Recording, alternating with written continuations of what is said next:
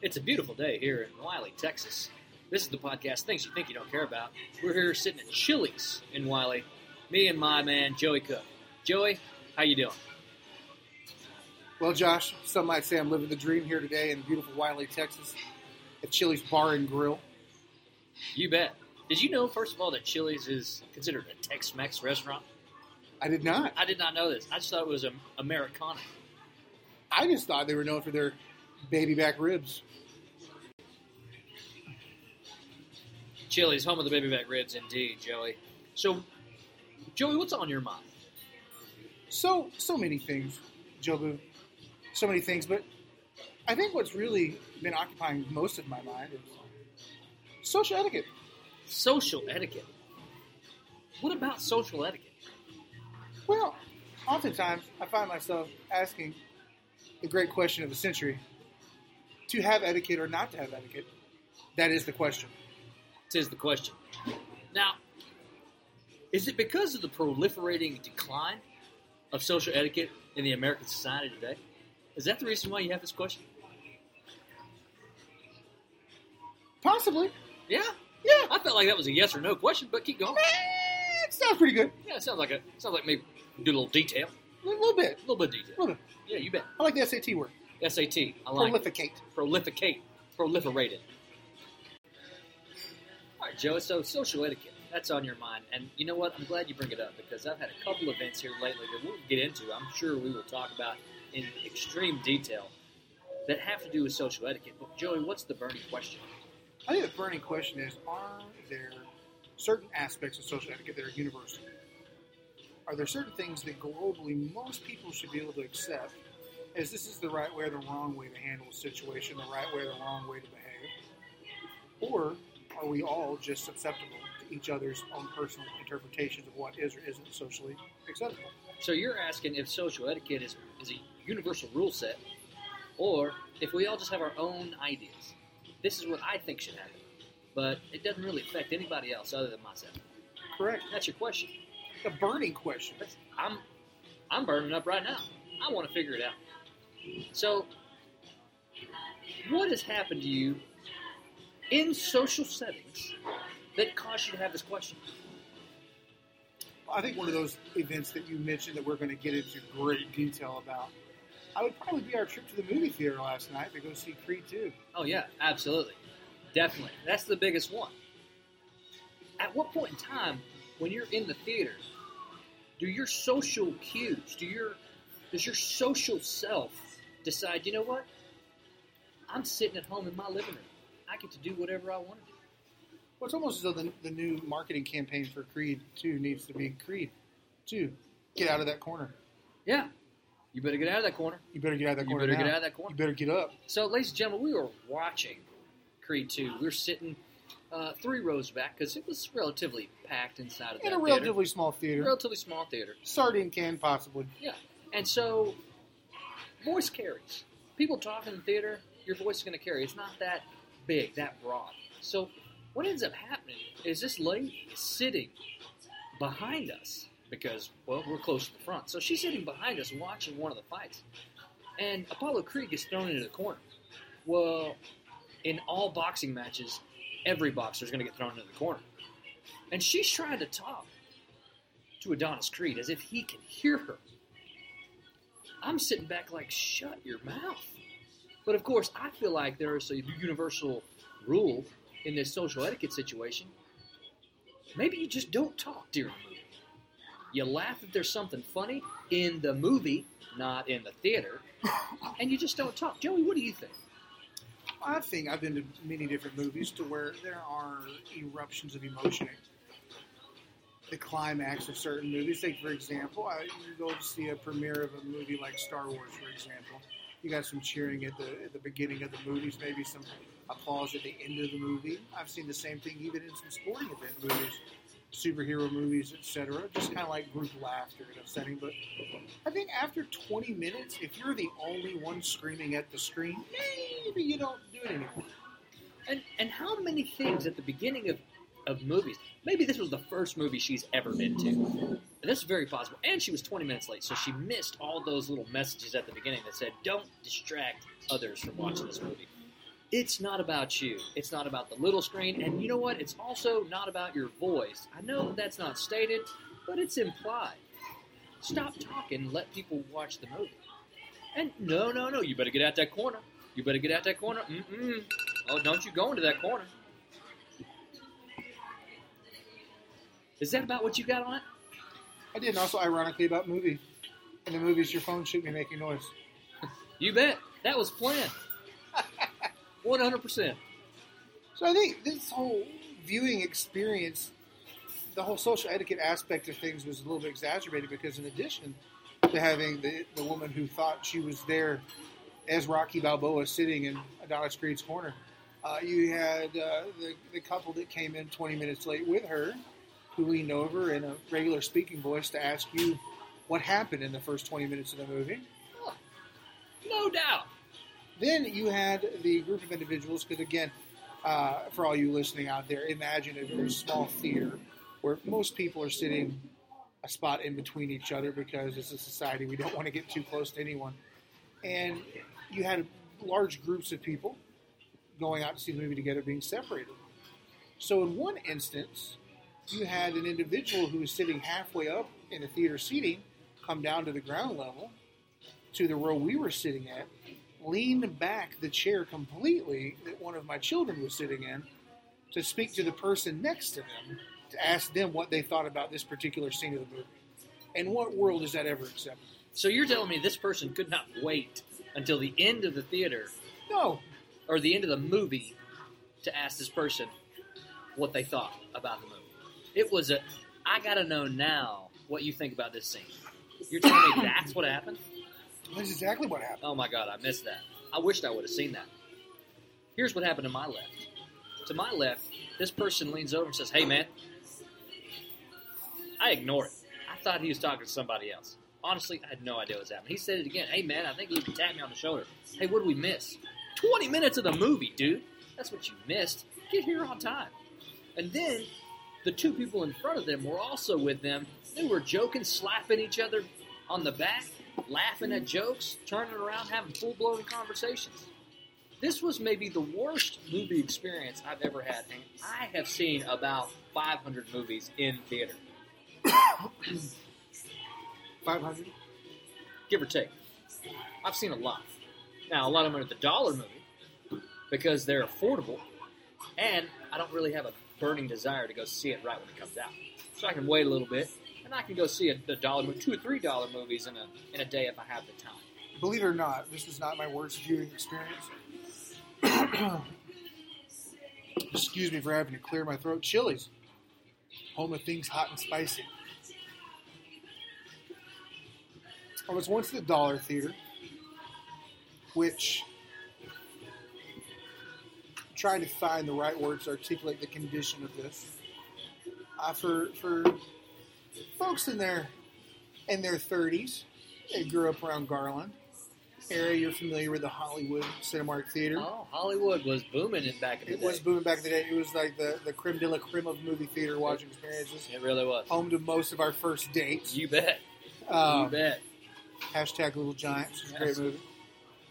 Love those party packs. Oh man. cheap date too. Hey, he might beat you 99 times out of 100, but that still leaves one time. How many times growing up after that movie though did you want to put the Alka-Seltzer in your mouth when you played football? Every day. all day.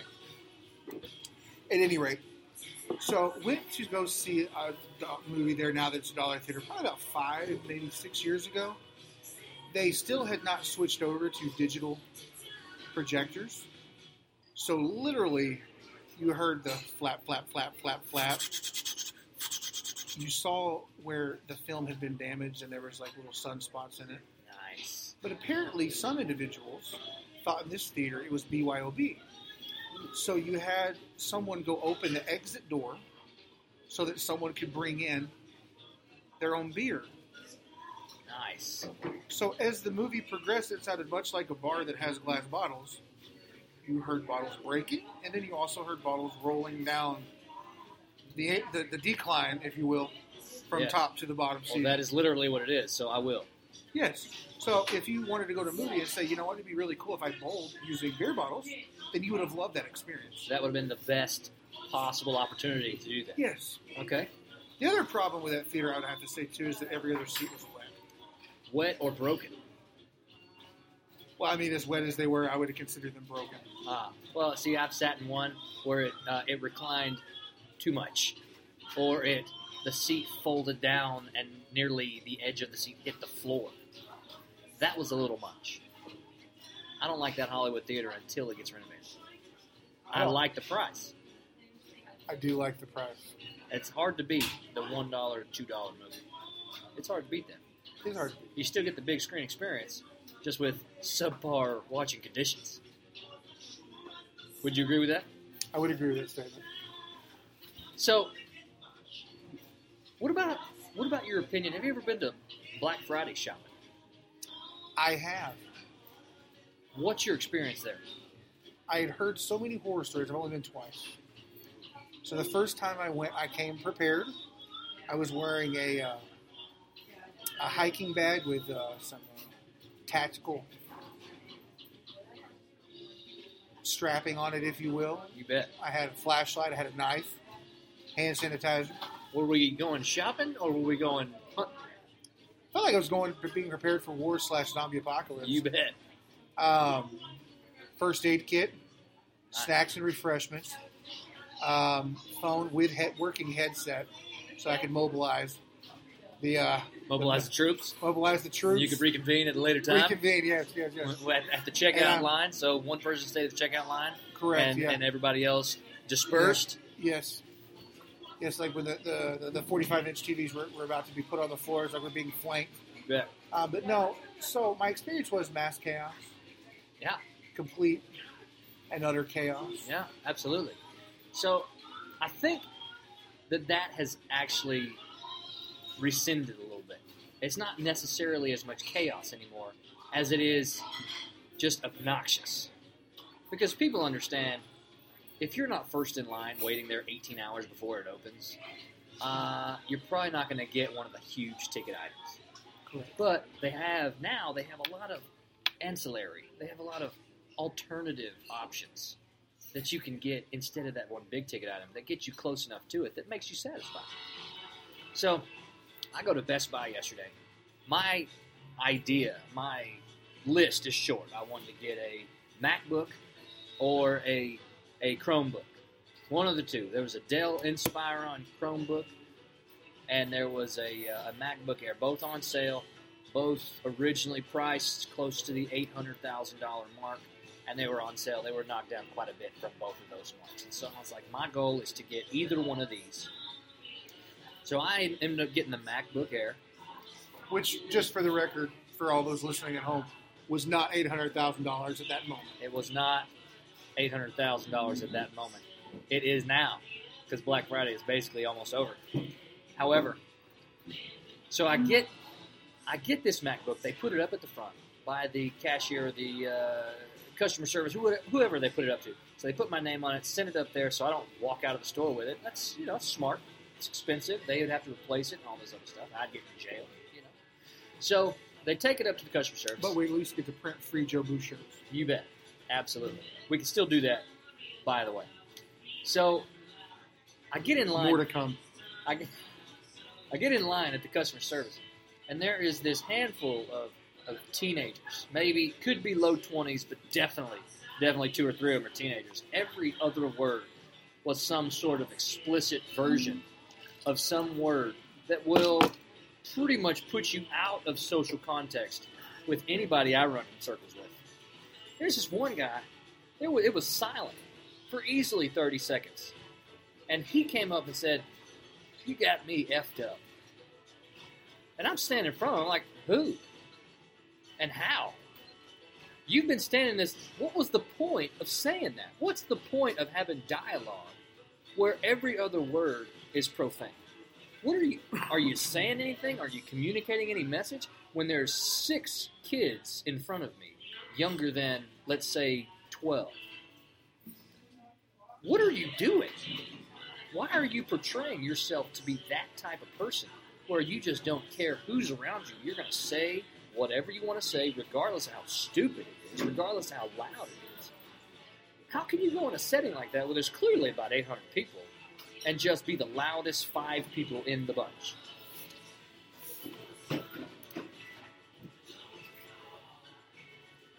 I think it might go a little bit deeper than social etiquette as far as that goes. If you look at how kids are redeveloping society, if you will, through you know podcasts like we're doing now, uh, you bet. video blogging or vlogging, as the kids say, um, YouTube, streaming of, of, of gaming, etc. There really is a there is no filter anymore. People are almost encouraged, if you will, or shown that example widely of say what you want to say when you want to say it, and people are not holding them. So that's why we're asking the question: Is there is there a set of universal things that are considered socially acceptable and what aren't? I think the answer is is, is there was, but we have a, a pop, I don't know if the right term is population or a generation of people that are erasing that, redefining it. I would agree with that. I would agree with that. I think that there was social etiquette rules that were universal, and now they are coming to be extremely personal. So, if you grew up in a household that had social etiquette as part of its defining role, rules, whatever, understanding of how you grew up, I think, I think you think there should be universal rules. But if you grew up somewhere where social etiquette was what you made it to be, or what the people around you made it to be, i.e., non-existent, then then there then there's no social etiquette that's being garnered as a culture. Right, but you did have some of those universal things, I think, that were promoted and adhered to, um, demonstrated in different aspects of culture that don't exist now. Whether it be what you saw in television, movie, and music, whether you saw uh, it in media, newspapers, uh, radio, uh, even like your, your, your local and national news, politicians for that matter, as we can all tell with who is currently sitting at the top of the political food chain in our country. Here, social etiquette was apparently not something that was addressed in that household growing up. A strong possibility. About Strong that. possibility. So I think, what do we do in a society where there are no there are no universal social etiquette principles being uh, promoted? Well, Joey, I think you're asking a question that we can't quite delve into right now because that one's going to take forever to try to get a, get a hold of, get a grasp of. But let me ask you one more question. Suppose you're in a conversation with somebody, like right now, me and you in a conversation. Clearly, we have on audio equipment. There's there's all kinds Well, of stuff we're just just- right here. Two single dads sitting at a Chili's. Yeah, just hanging out at Chili's in Wylie. Bar and uh, Grill. Bar and Grill, Tex Mex. And uh, Home with the baby back ribs. and then Side note, somebody, real quick, Chili's. Have you ever eaten chili at Chili's? I've always wondered that. I- Don't usually see it on the menu. you know what? I feel like the chili con queso ah, is the only chili that they offer. could possibly be. Very well. So More to come on that. more, more to follow. See you episode two. So chilies, Do they offer chili? if we're having a conversation right here, and somebody comes over and just starts butting in the conversation, is it a clear sign that they were invited, No. or were they just near the conversation? I don't know. They, can be near the conversation. I think I've seen in several, in many situations where people go looking for conversations to butt into. See, I think that that is one of the most annoying things in the history of interpersonal conflict, uh, communication, relationships, whatever you want to call it. So, if I'm with a group of people and there's a conversation, you're with the group. The conversation is with the group. Everyone in the group is involved. But if I ask a specific person where we're not in a group, where we, it is not understood that we're in a group together, hanging out, chilling at Chili's. If I ask Bar and grill. a single person, hey man, what do you think about this?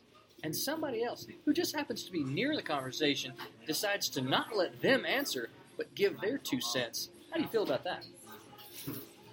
Find it very annoying. Very annoying, right? one of the hardest things for me to stomach. And I got stomach issues, so there's only limited things that I'm able to stomach. More to come on that sponsor later. So, I think that's about all time we have here today. But, uh, but guys, whenever you start looking at different situations, whether they're social, whether they're private, whatever, there are things you just don't realize you have a hot sports opinion about. There are things you just don't think you care about until it happens. Until the next episode, this is Joey Cook and Josh Buchanan signing off.